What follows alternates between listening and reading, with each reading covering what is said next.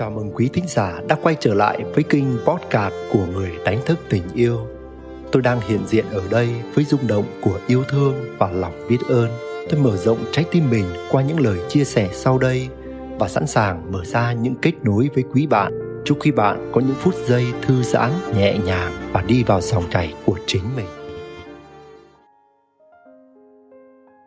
Sự thống nhất trong hôn nhân Trong đời sống hôn nhân, bạn có bao giờ gặp phải bế tắc khi những cuộc trao đổi hay tranh luận giữa hai vợ chồng không thể nào đi đến thống nhất chung bởi vì lập luận của ai cũng có lý và mỗi người đều bảo vệ được chính kiến của mình, nhưng lại không thuyết phục được người kia hay không?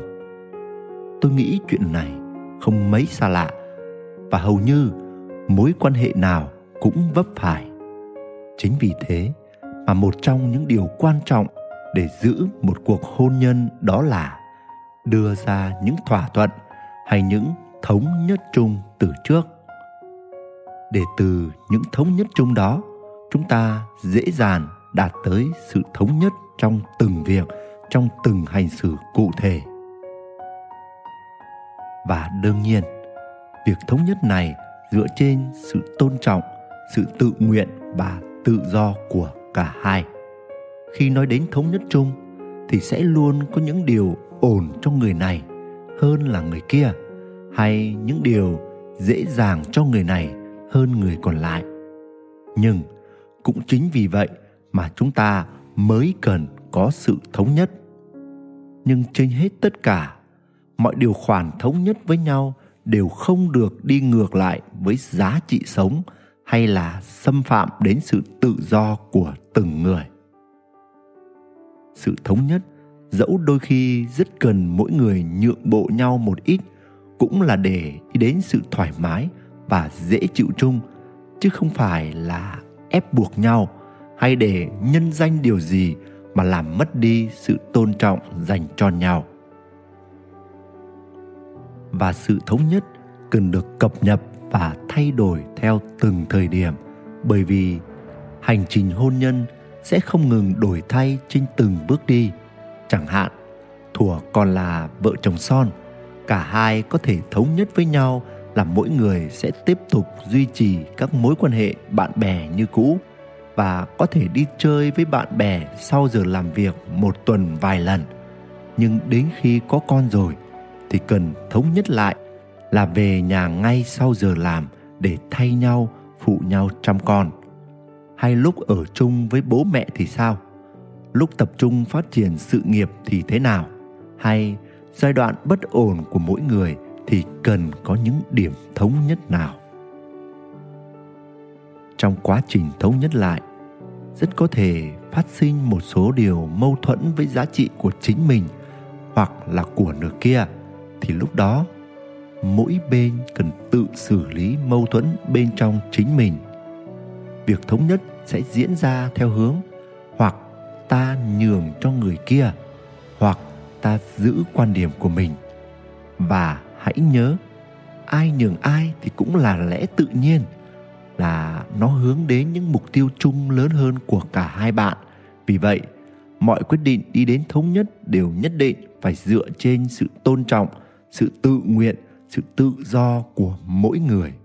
Tôi nhấn mạnh điều này để chúng ta nhớ rằng chúng ta tự nguyện để sau đó không phải hằn học, không phải kể công, không thấy thiệt thòi và không phải bắt buộc người kia phải ghi nhớ. Và xét cho cùng, những điều thống nhất cũng chỉ là cái cớ để neo giữ mình lại vào những lúc ta không làm chủ được cảm xúc chỉ nghĩ đến những cái riêng mà quên đi những cái chung lớn hơn của cuộc hôn nhân. Nó như một sợi dây để chúng ta bám vào đó mà đi cho dễ hơn trên hành trình hôn nhân với nhiều thách đố mà thôi. Cho nên, rất cần sự linh hoạt trong việc thống nhất và thực thi sự thống nhất đó. Tuy nhiên, linh hoạt được hiểu là việc chúng ta thường xuyên lắng nghe, việc chúng ta thường xuyên cảm nhận và thấu rõ tình trạng của mối quan hệ của mình để kịp thời điều chỉnh, chứ không phải để chúng ta có thái độ hời hợt, có thái độ thiếu tôn trọng trong những gì mình đã thống nhất. Và trên hết mọi điều mà chúng ta thống nhất, đó là việc cả hai chúng ta đều hướng đến sự tu tập. Khi có cùng ý hướng là sự tu thân thì tự khắc chúng ta sẽ có điểm chung chúng ta sẽ có sự nhất trí với nhau và thống nhất là để mối quan hệ của chúng ta trở nên thoải mái và tự do hơn, chứ không phải là để dính mắc vào nó rồi cảm thấy tù túng, rồi cảm thấy bó buộc hay là nặng nề, bí bách.